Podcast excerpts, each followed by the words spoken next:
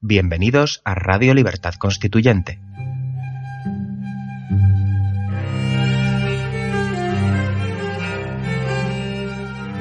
Están escuchando El Factor Republicano, un programa de la serie Nuestros Fundamentos. Presenta Pedro Manuel González.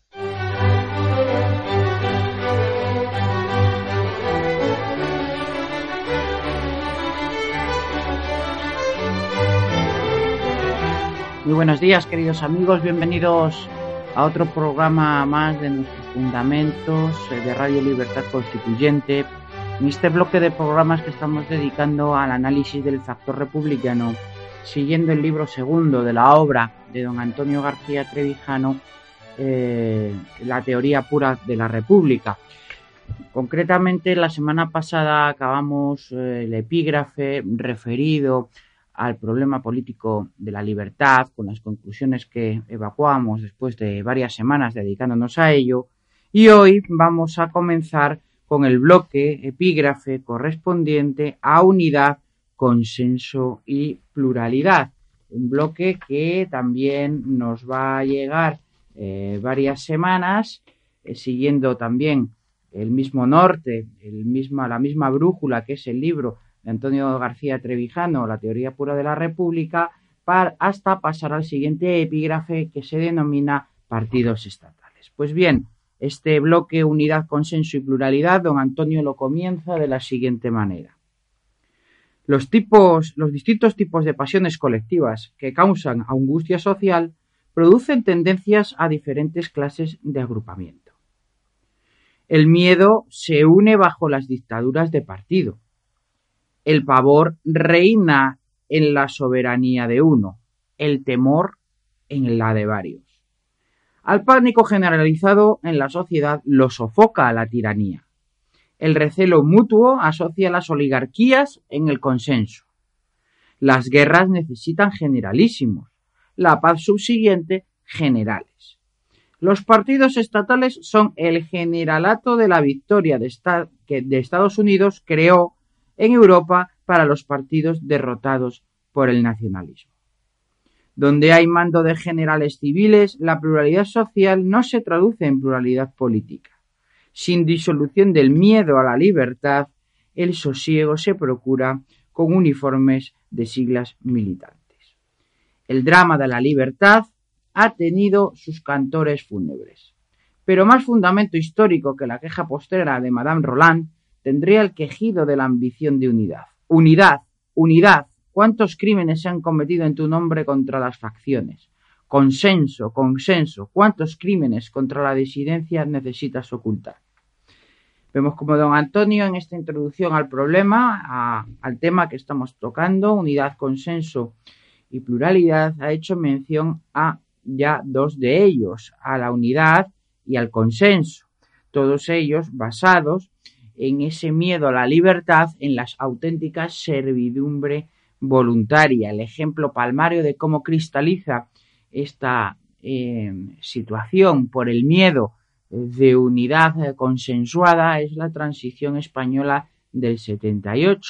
El miedo al ruido de sables absolutamente infundado se utilizó como un argumento catalizador de ese consenso y de esa unidad en el Estado entre los que lo ocupaban anteriormente al fallecimiento de Franco y los que durante la vida de éste mantuvieron la oposición política en la clandestinidad. Sigamos. La filosofía no se ha ocupado de analizar la preocupación de unidad organizativa en las aspiraciones al poder de los movimientos políticos. Ha creído ese tipo de unidad no es susceptible de ser teorizado o ideado, por depender de las circunstancias concretas que dictan en cada caso las estrategias unitarias. La reflexión política, limitada a distinguir entre unidad de organización y unidad de acción entre distintas organizaciones, ni siquiera ha vislumbrado que lo cuestionable no es el modo de conseguir la unidad, sino la unidad misma en tanto que bien político deseable salvo en el conocimiento de la realidad, unidad epistemológica, en las movilizaciones bélicas, unidad ontológica, y en la coordinación de los elementos de la acción unitaria emprendida, unidad estratégica, ninguna experiencia ha demostrado que la unidad de organización haya sido condición necesaria para lograr el propósito colectivo perseguido con ella. Lo que enseña la historia, el horror a la unidad totalitaria y el fracaso de la unidad consensuada, es que ambos tipos de unidad exigen el sacrificio de la libertad política. Salvo la inconsciente unidad nacional, la unidad política es en sí misma un crimen ideológico. El pluralismo no puede ser suprimido por la unidad de los actores, ni siquiera en la fase constituyente de la libertad política. La constitución del consenso predetermina la no libertad de lo constituido con lo consensuado. Un prejuicio vulgar, como el de los mitos fundadores, considera que la unidad constituyente, la que debe fijar las reglas de juego, al dar existencia libre al cuerpo político, alcanza la categoría de unidad ontológica, como la unidad nacional determinada por la historia. Pero esta idea y esta compasión son incongruentes.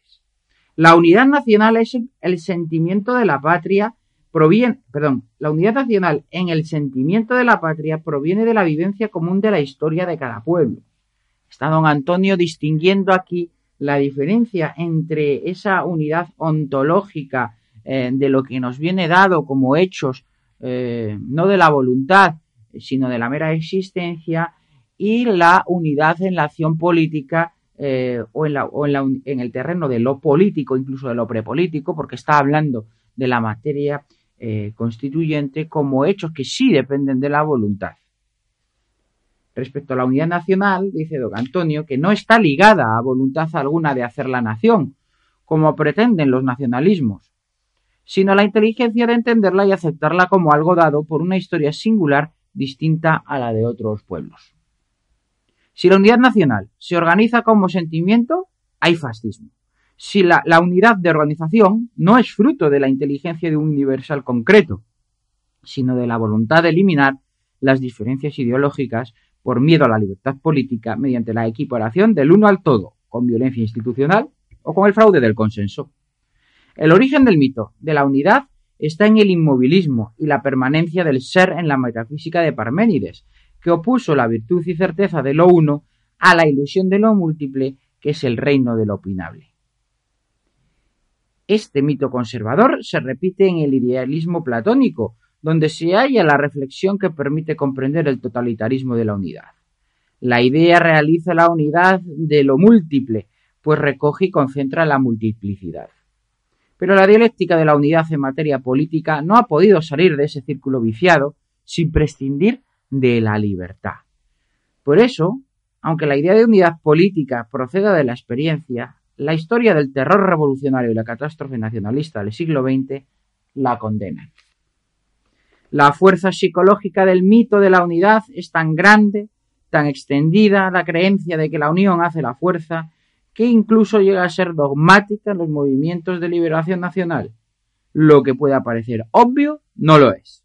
Pues sería antinatural que para llegar a esa unión se tuviera que transigir sobre los principios y valores de la fórmula constitucional garantista del pluralismo político. La unidad constituyente causa unidad en lo constituido. Salvo en la guerra contra un enemigo exterior, ningún movimiento de liberación ha traído consigo unidad, la unidad política interior. ¿Cómo esperar que formaciones con ideas contrarias renuncien a las diferencias que dan carácter a sus existencias? ¿Cómo pedirles que dejen de ser lo que son? En el concepto de unidad política hay que distinguir entre la unidad de los gobernados en su dimensión nacional, la unidad de los, la unidad de los gobernantes constitutiva de la clase política y la unidad de los aspirantes a gobernar, siempre divididos en ideologías de poder. La primera exige la máxima aceptación por la sociedad de la forma de Estado y gobierno. La segunda separa a la clase gobernante de la gobernada. Y la tercera es una contradicción lógica y política. La vocación de gobernar no solo excluye otras ambiciones de poder, sino que divide la unidad, la unidad social en partidarios. La propia esencia del partido político presupone la pluralidad.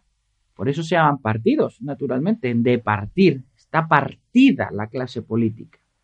La unidad política sin enemigo exterior, es un mito tan irrealizable como no deseable, por ser negativo o contradictorio de la libertad y de la verdad.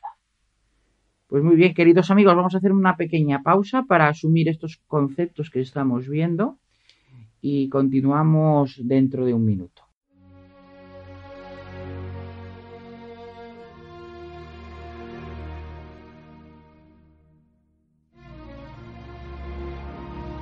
El MCRC organiza este mes de julio el simposio internacional titulado El consenso político degenera el idioma, en Santo Domingo de la Calzada, La Rioja.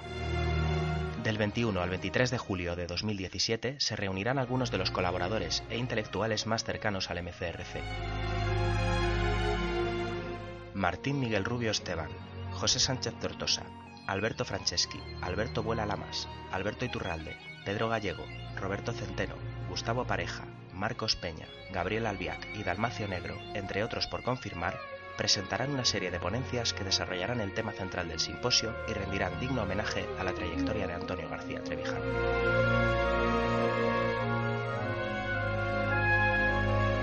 Infórmate e inscríbete en la página web del evento simposio-mcrc.es.